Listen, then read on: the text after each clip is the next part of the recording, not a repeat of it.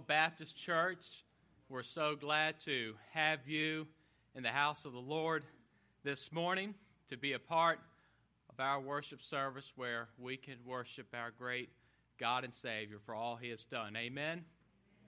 Thank you for being here with us. If you are a guest, we especially welcome you and ask you to tear out that guest tab that's in your bulletin, fill it out, and place in the offering plate when it comes around so that we can get in contact with you and uh, tell you how you can become a part of our fellowship here at Mechanicsville Baptist Church.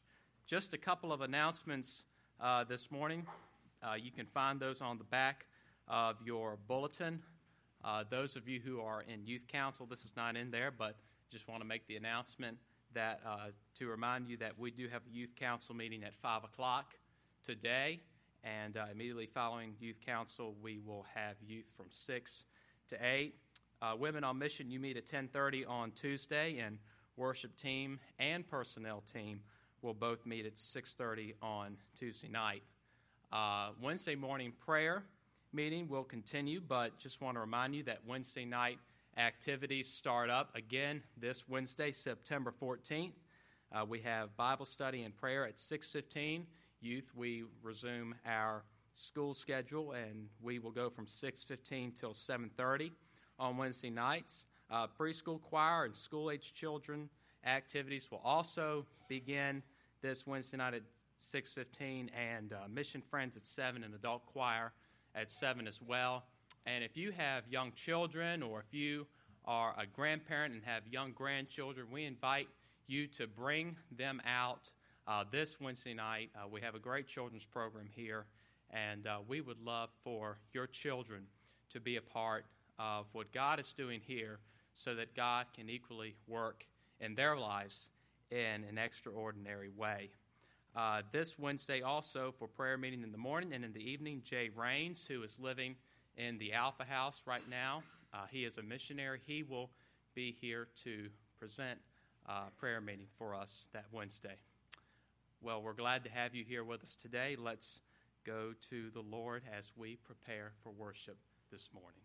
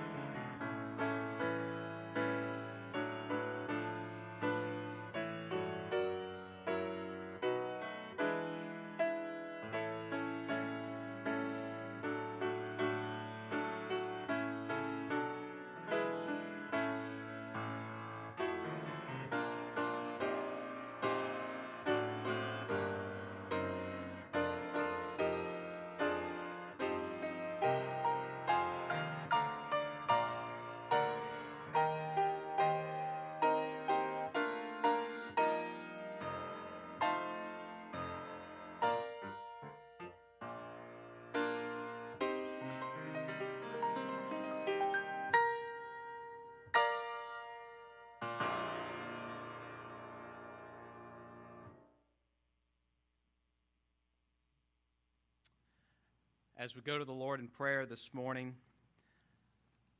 uh, I read in my devotions this morning from Psalm 62, one of my favorite Psalms. And Psalm 62, verse 8 says this Trust in him at all times, O people. Pour out your heart before him. God is a refuge for us. Maybe you are here today and you are at your wits' end with life and you don't know where to turn, you don't know where to go, you have no idea what God is doing. Let me tell you, dear friend, we worship a God that we can trust, and we worship a God who is a refuge for us, a God that we can pour our hearts out to any time. And that is the greatest truth and the greatest blessing that we can know. And we invite you just to pour out your heart to God today as we go to Him in prayer together. Father, we are so thankful that you are a God that we can trust, a God who loves us, a God who is a refuge for us, and a God that we can pour our hearts out to even when life may seem impossible. Thank you for just every truth that is in your word that points to who you are. And I pray, God, that you would reveal yourself maybe to that person who is questioning you this morning, or maybe who doesn't know where to go, where to turn in life. May you reveal yourself to them in an unbelievable way. May the message of the songs, may the message of the sermon touch their hearts. May they be drawn closer to you. Bless our time, Lord, today. May we lift up the name of Jesus in all we do. And may we leave here trusting you at all times and proclaiming your good news to others. We love you, for it's in Christ's name that we pray. Amen.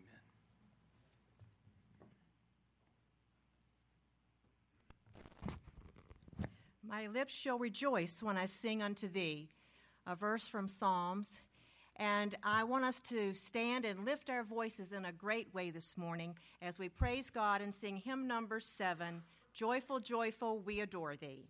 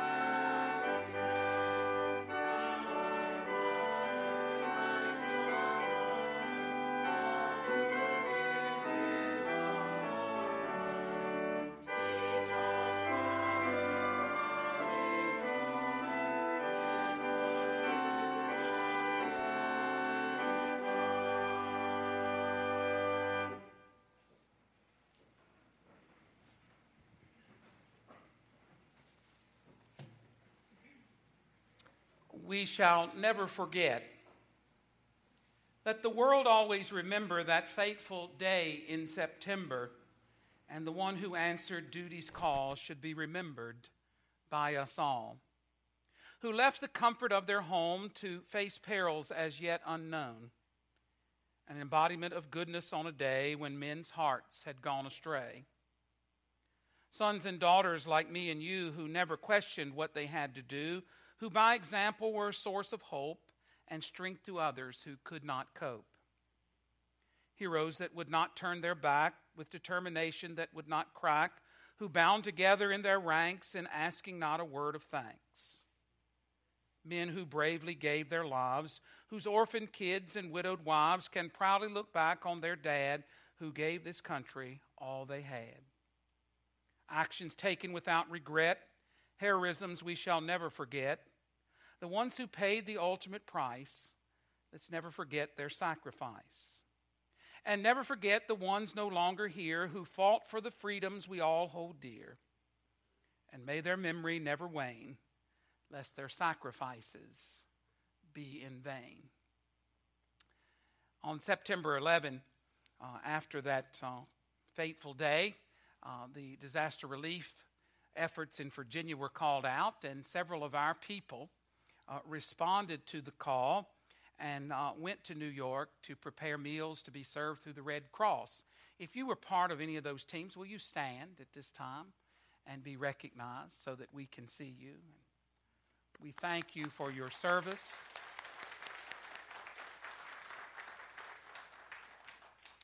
And then, would everyone stand for a moment of silence, and then I will have our pastoral prayer as we remember.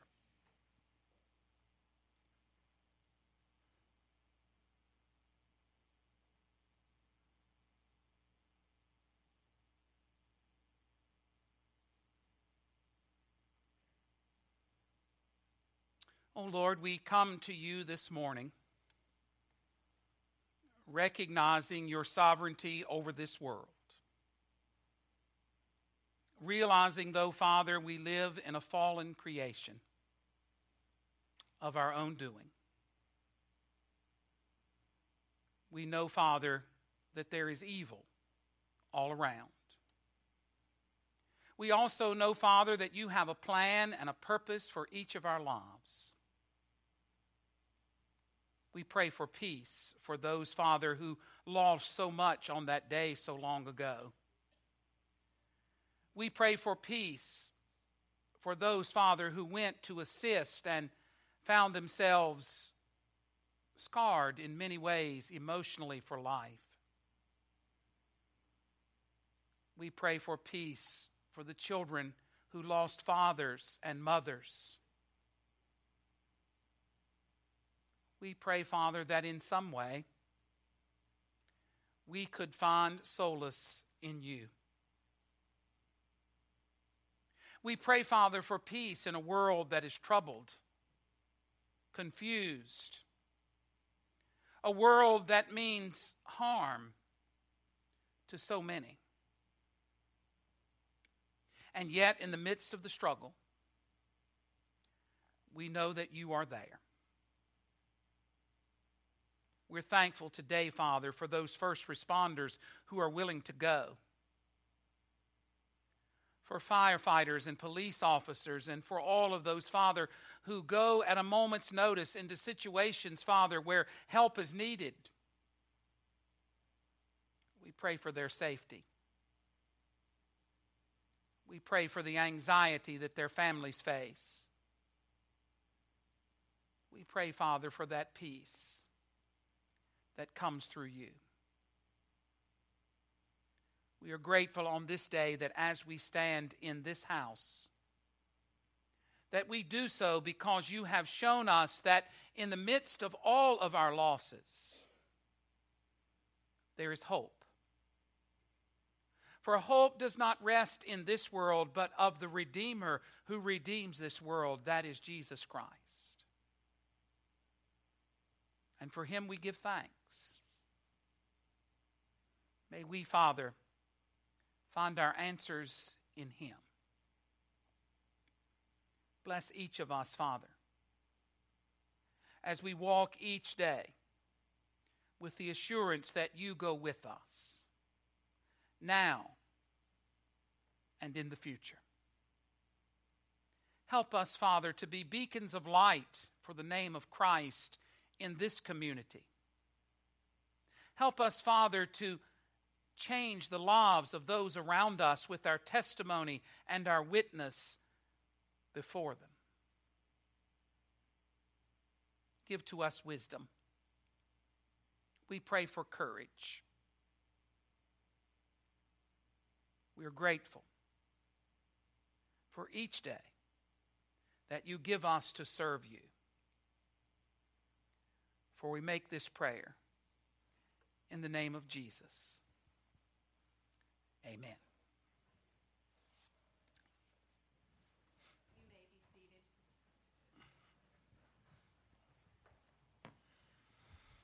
You may remain seated as we sing together words of assurance that we find in hymn number 74, O God, our help in ages past.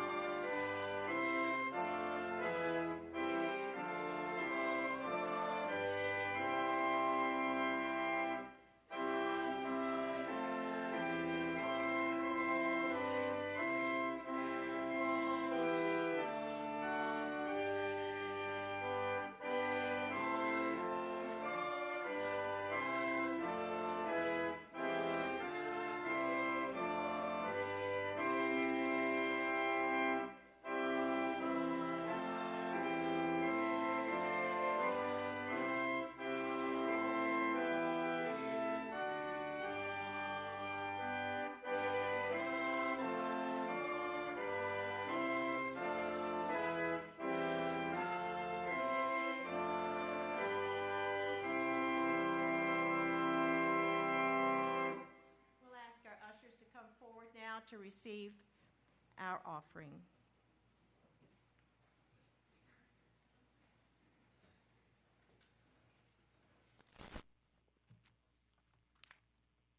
I was uh, thinking this week about something that would be appropriate for today, and the most I could think of was love uh, that was shown after what had happened to our country. And uh, this comes from Romans 12, chapter 9. Love must be sincere. Hate what is evil. Cling to what is good. Be devoted to one another in brotherly love. Honor one another above yourselves. Never be lacking in zeal, but keep your spiritual f- fever. Uh, serve the Lord. Be joyful in hope, patience, and affection. Faithful in prayer. Share with God's people who are in need practice hospitality. Uh, would you all stand and to honor uh, what is going on today, let's say a pledge allegiance to the flag.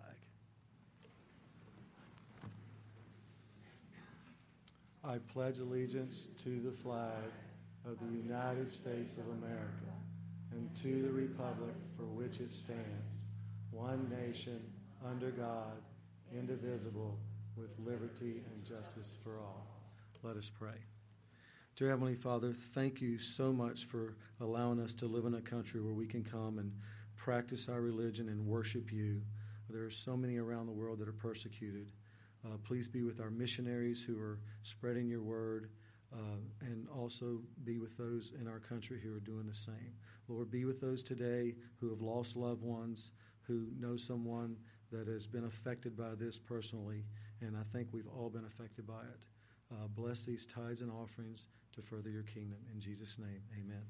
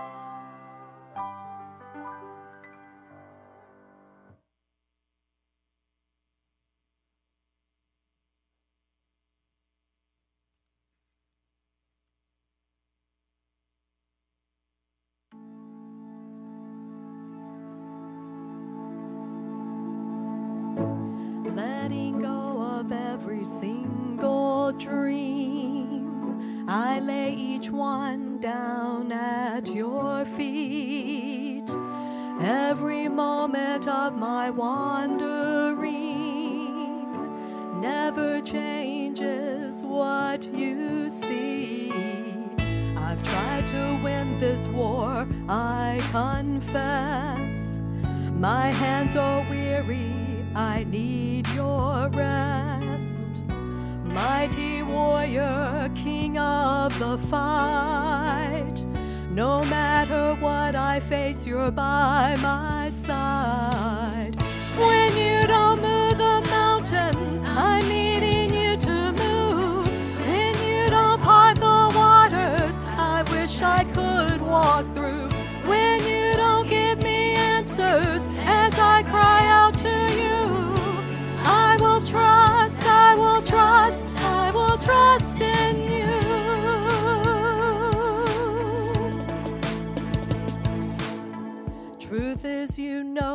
What tomorrow brings.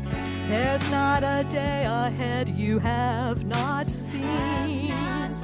So, in all things, be my life and breath.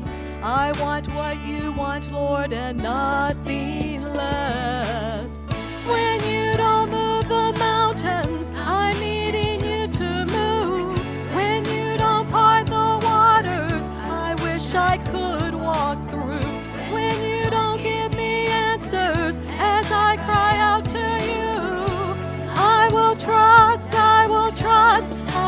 trust in you. I will trust in you.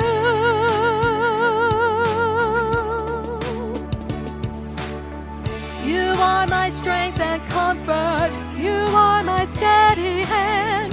You are my firm foundation, the rock on which I stand.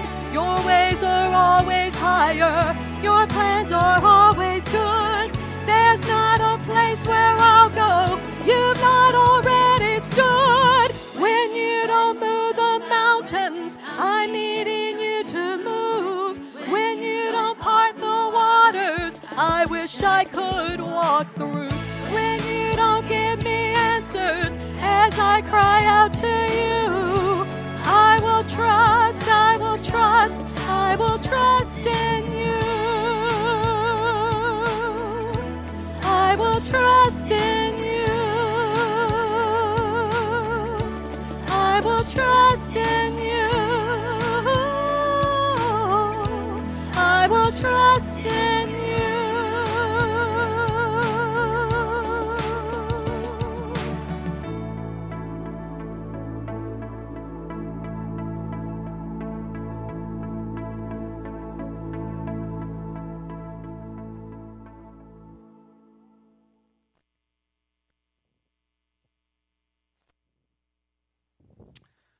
flyer in your bulletin related to the Alma Hunt State Missions offering.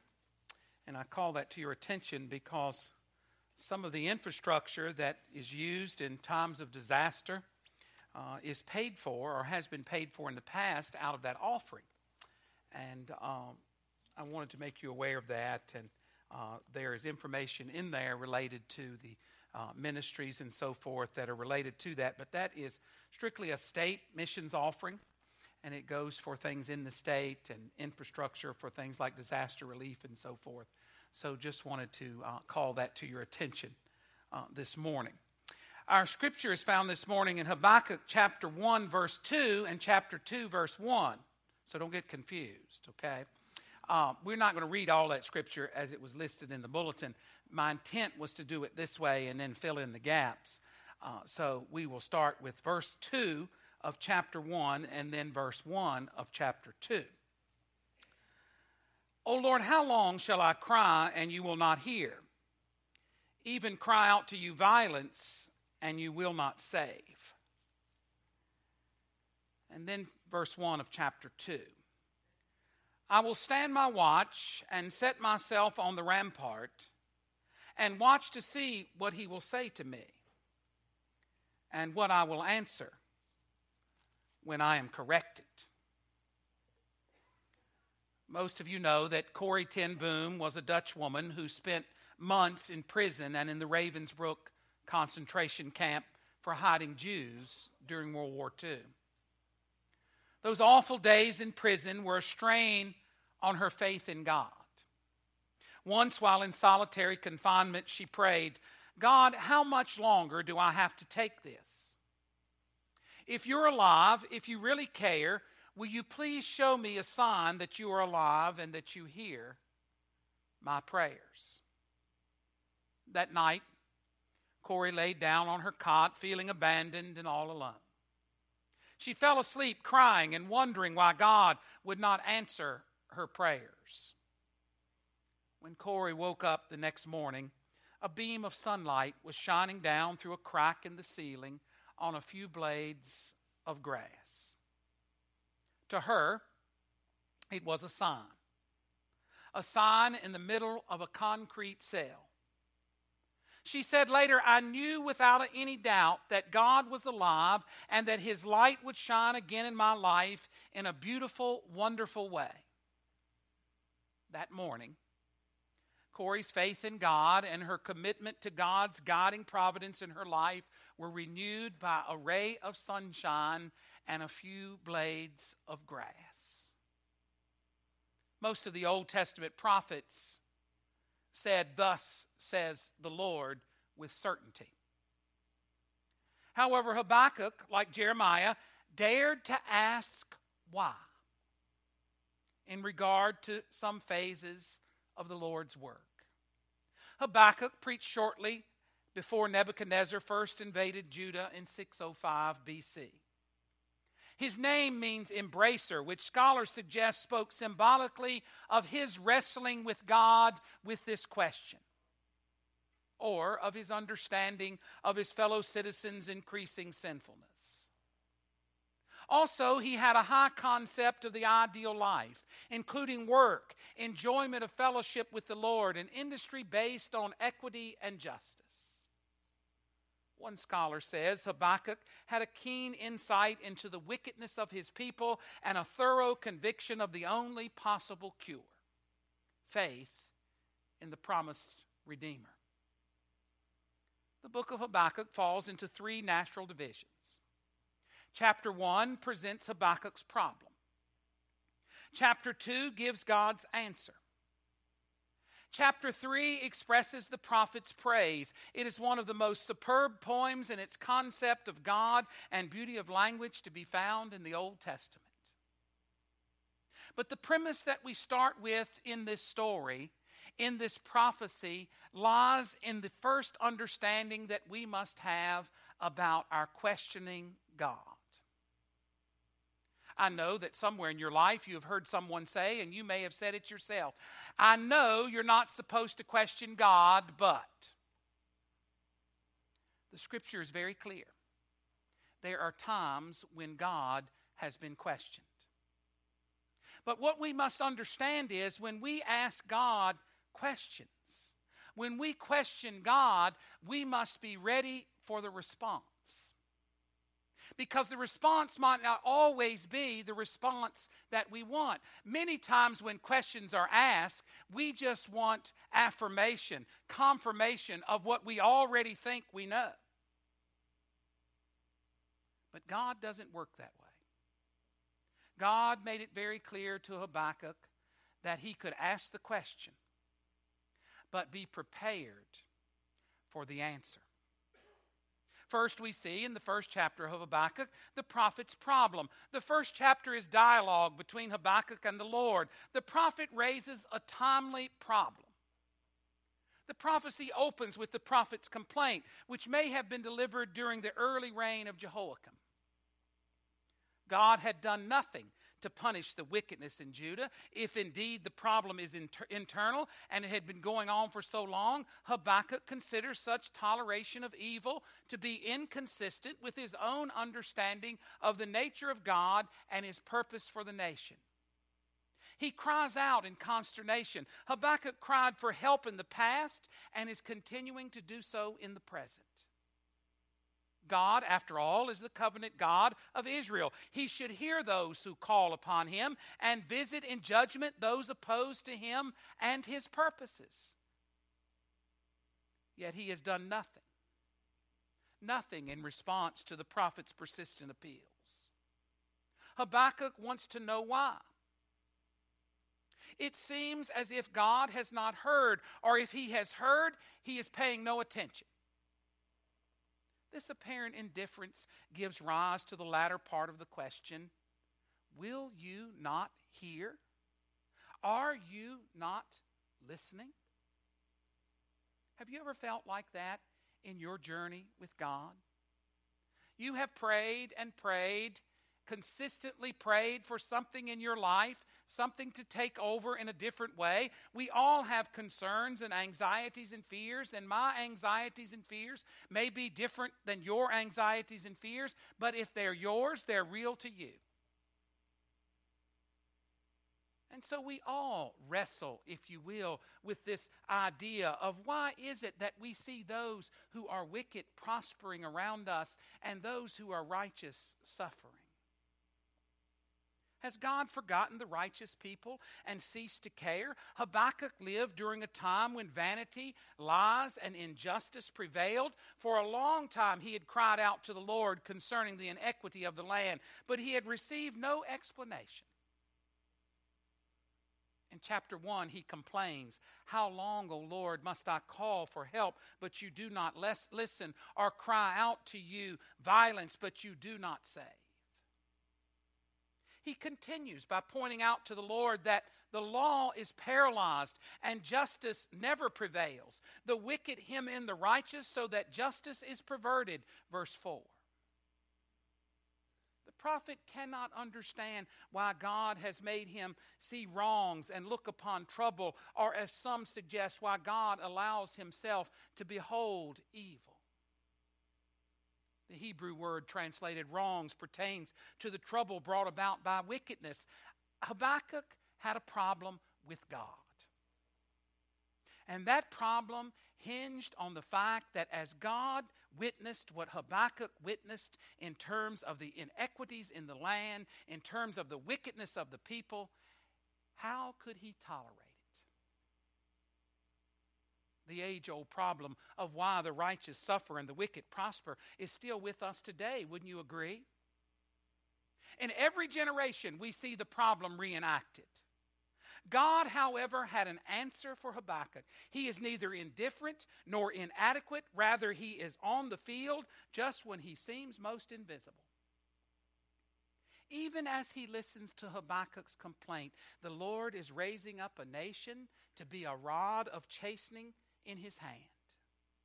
Judah has had a brief respite while the balance of power has been changing hands in international politics, but God has a plan, and we must remember that in our lives.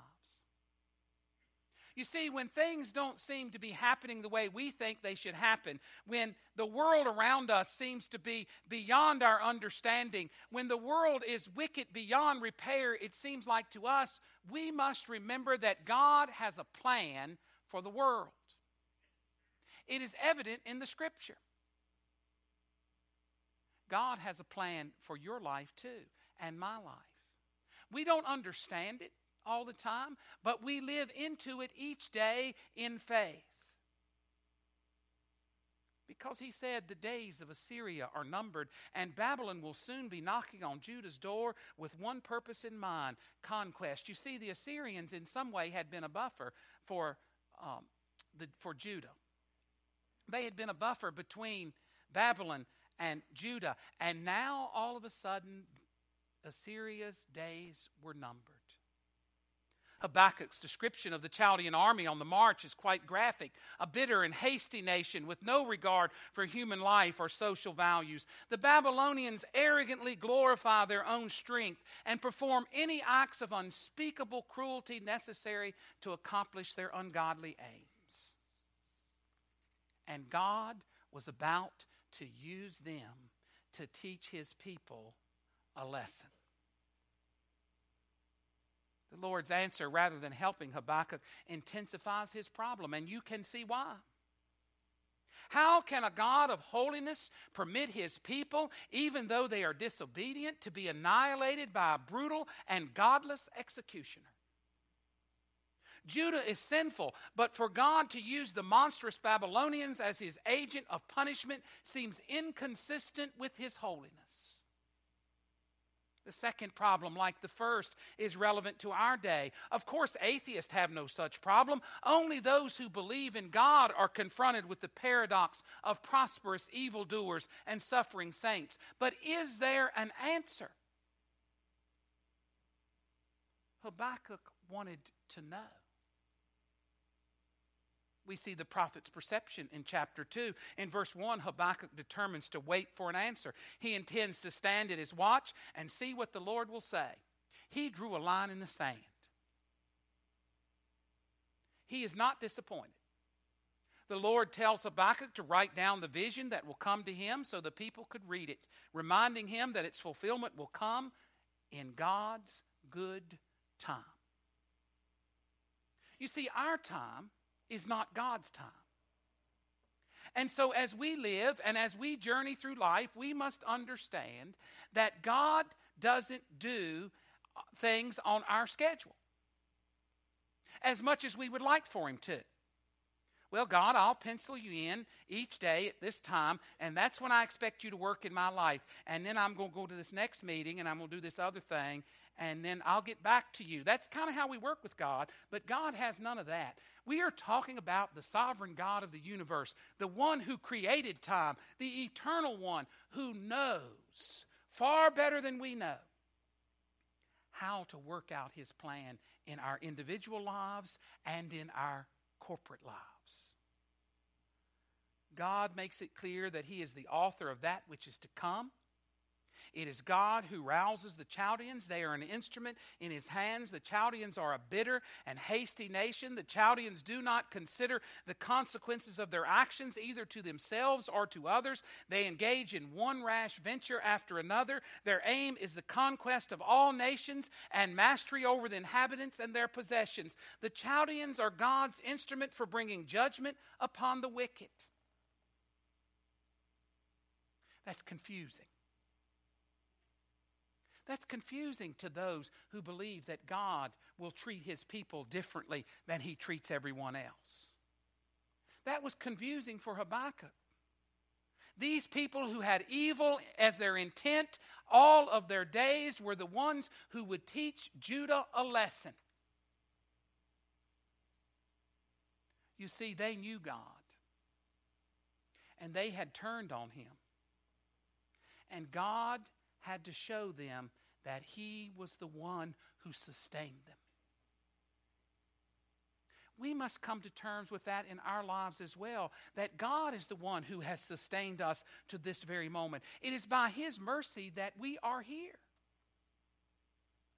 It is by His mercy that we have the opportunity to praise His name, to hear a word from Him. It is God who has brought us together. It is God's plan for us to understand what it means to give our lives to Jesus Christ. It is God's plan that He sent His Son to die for our sins. Verses 4 through 19 depict Babylon's destruction. God has not abdicated his moral character to pagan people. Not only will sin be punished, but also sin will punish itself. God has established a world so morally constituted that history repeatedly testifies to the self destructiveness of sin. We are not just punished for our sins, quite often we are punished by our sins. God will use Babylon as an instrument to chasten his people, but the pagan king will think that his victory is due to his own ability. After God uses him, God will discipline him and finally destroy him. Verses 6 through 19 announce a series of woes. These were taunt songs to the ones who glorify themselves in pride and ignore the basic laws of morality. The last verse of chapter 2 is a word from God to Habakkuk.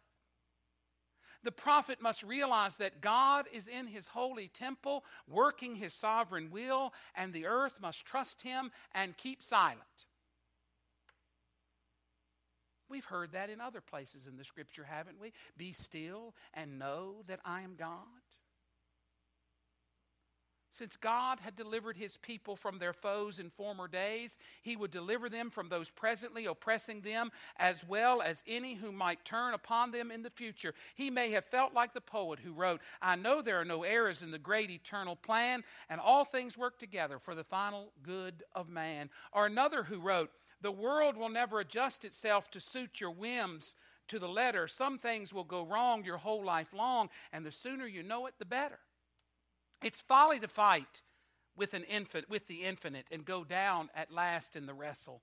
The wiser man shapes into God's plan like the water shapes into a vessel.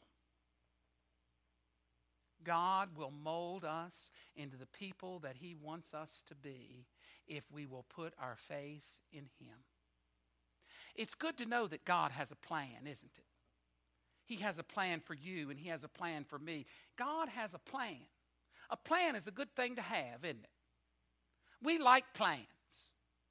All of us like to plan to a certain degree. It's very difficult to just go out and live with no plan whatsoever. We like our plans, but the problem with our plans so many times is they're our plans and they don't take God into consideration. And we can plan and plan and plan and go somewhere and have a flat tire, and that'll change your plans, won't it? That's life. That's the way it works. Habakkuk was now ready to sing praises to his great God. The last chapter of his book contains this majestic hymn. According to Habakkuk, God is alive and active even through external events seem to even though external events seem to indicate the opposite. Ultimately, decency wins. Sometimes this does not happen immediately, but in due time, right always prevails. Habakkuk's brief prophecy closes with a lyrical outburst. His poem begins with vivid imagery describing the Lord's wondrous works in the world. It concludes with a portrayal of the security and soaring power of those who live in intimate fellowship with God. Of course, Habakkuk must wait for full vindication, but he will do so quietly, confident in the integrity of God's government. Kyle Yates, an Old Testament scholar, wrote Even though disaster and destruction await him, Habakkuk comes to realize that he can trust implicitly in the Lord. Did you hear that? He knew that destruction was coming. And yet, by the end of his conversation with God, he understood that the best thing that he could do was step in the way with the Lord. He asked the question, didn't he? We ask the questions, but sometimes we don't really want the answer. We work at the racetrack, you know. Some of us go up and work, and they make a donation to the church, and uh, they pledge the money this year to uh, the uh, roof, the group that goes. Uh, so I go up on Friday usually and help them drive the bus over and uh, and meet with people and see people and all the things you do there. And there were some new workers there, not with us, but workers who were hired to be the caterers up there, and just young people. And one guy uh, came to me and he asked, or well, he was standing there, and he asked me a question. I think he was kind of setting me up but the question was I don't quite get this racing. What is this going around in a circle 400 times? You know, I, I don't quite understand what that's all about. I said, well, the first thing I said to him, which set him back, was I said, well, you're talking to the wrong man because I don't quite understand it either. I said, now I get the engineering behind it, you know, and how important it is to set your car up for each track and how that's different and how that works. And there are people that really enjoy all that and the, and the pit stops and all the things that go with it.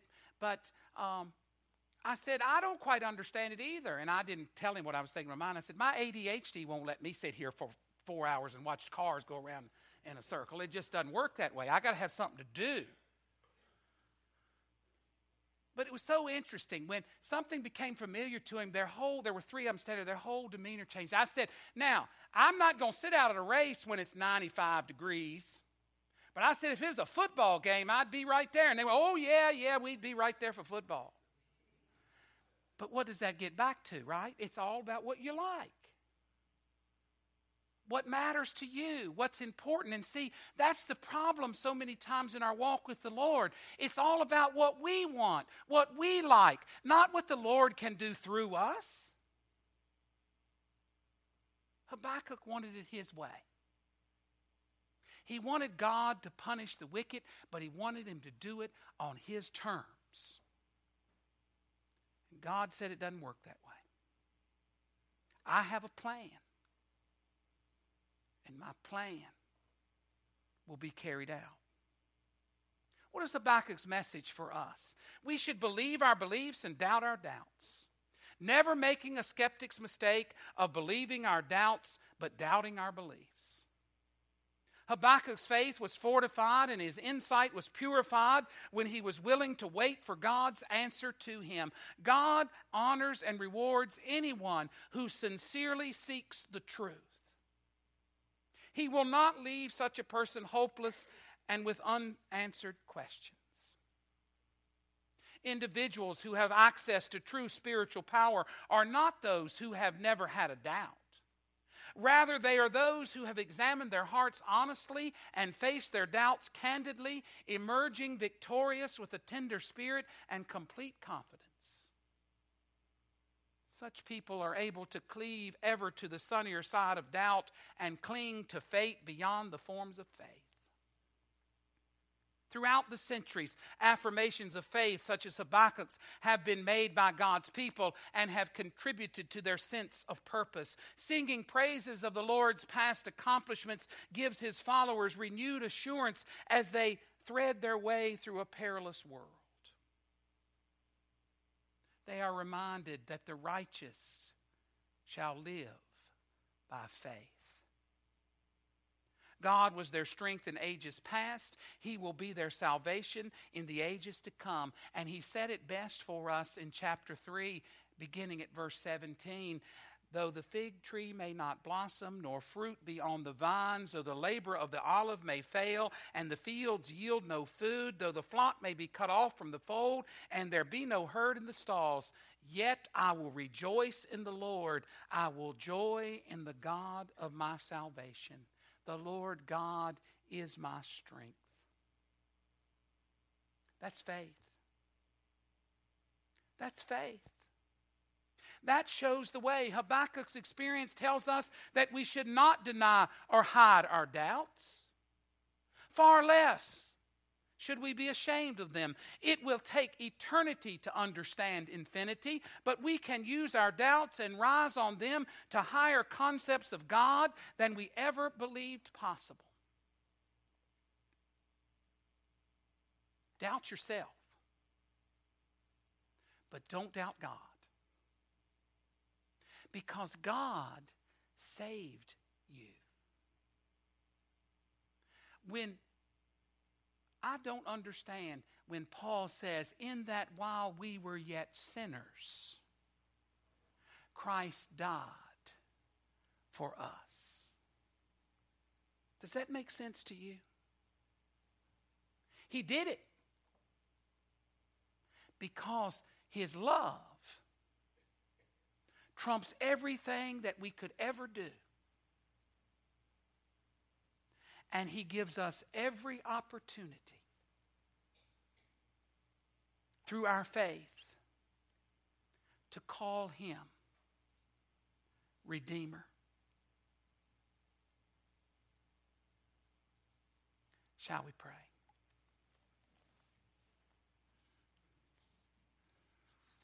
Oh Lord, we are grateful for your servant Habakkuk.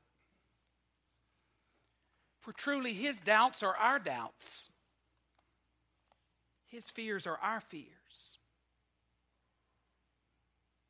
But it's wonderful to know that you have a plan. Help us, Father, to have faith in you so that we might follow that plan each day. The wicked are all around us in various forms and ways. And yet we know you have a plan. Help us to find comfort in that. in knowing you. In the name of Jesus. Amen. Our hymn of commitment and invitation is Higher Ground, hymn number 484. As we walk with the Lord, we walk to higher ground. Surely we do, because He shows us the way when we follow Him. Will you stand as we sing?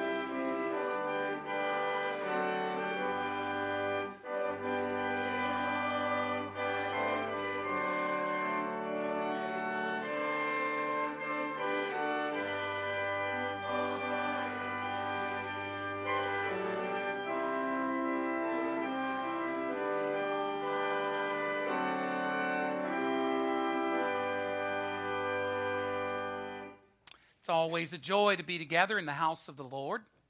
I want to share with you that we're about ready to begin our roof project. We have the funds in hand to do that.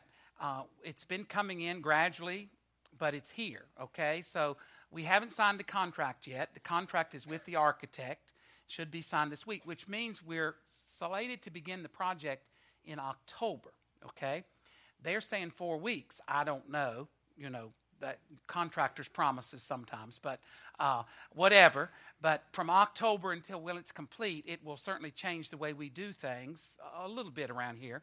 Uh, we won't have our Wednesday night meals. That doesn't mean we won't have Wednesday night activities during that period of time. Um, we also will have to move the first service into this uh, into the sanctuary for that period of time. So there will be some inconveniences. And I've said all along, and I will write these words down, trust me. It's a short term inconvenience for a long term solution, okay? And I know we all understand that. So uh, we will be patient and work our way through this uh, process. And I'm grateful for all those who have brought us to this point and for your uh, commitment and we'll talk more about those things. I just wanted to kind of give you an update. And the reason I'm giving you the update is I won't be here the next two Sundays, and I wanted to make sure you knew that um, before I left. Uh, I will be around during the week, okay, but I will not be here next Sunday because of something that I want to do. Uh, uh, I have a vacation Sunday, so I'm going to take it. And then the following Sunday, it's not that I don't want to do what I have to do the following Sunday. I will be at a 125th anniversary for Madison Heights Baptist Church, the church I pastored for 16 years before I came here. I would like to say I was flattered that they asked me to come back and be the speaker, but I'm the only former pastor they have that's living. And um, so the, it kind of fell to me to do that. Uh, it's quite remarkable. Of that 125 years, the pastor that was there before me was there 32 years. I was there 16 years. So 48 years of that 125 ministry were two pastors, okay? He passed away, uh, uh, it'll be two Octobers, I think, two years ago next month. And so, uh, anyway, that's where I'll be. But I'll be around during the week. You just won't see me on Sunday. Your speaker next Sunday will be John Hayer for both services. The following Sunday, because I didn't know that John would still be with us, or I'd have had him do both Sundays, it will be John Upton. And many of you know John Upton. John lived in the Alpha House um, many um, years ago, but he's the executive director of uh, Virginia Baptist, the Baptist General Association of Virginia, and he'll be speaking in both services. Uh, that Sunday. So that will take you to where you need to be. Now, that was not permission to stay away because the preacher's not here, okay? Uh, I have been reluctant in the past to tell when I'm going away because of that. But I know you will come and support them. Probably rather hear John and me anyway. So, uh, anyway, you all have a, um, a good time with him and with John. And like I said, I'll be around during the week. We do have a missionary in the Alpha House. John mentioned that, Jay. And he will be here, I know, for the evening service. I'm not sure for the morning, but we still having our morning time on Wednesday, is what I mean, on Wednesday. He is a missionary. He can tell us more than he can write because he is one of those protected missionaries. And that's why when you saw in the newsletter, there were no last names. Okay? So, um, uh, anyway, just keep that, keep him in your prayers, but he will come and be speaking to us on Wednesday evening for sure. So I hope you'll come out and support him. They're only there until the end of October. So uh, that's why I ask him, tell me when you can come. We'd like to hear from you. So he's coming. I think that brings you up to date on everything I need to tell you. And again, it is so good to see you every Sunday. If it weren't for you, there'd be no one for me to talk to. So I'm glad that you're here. Let's bow for a benediction.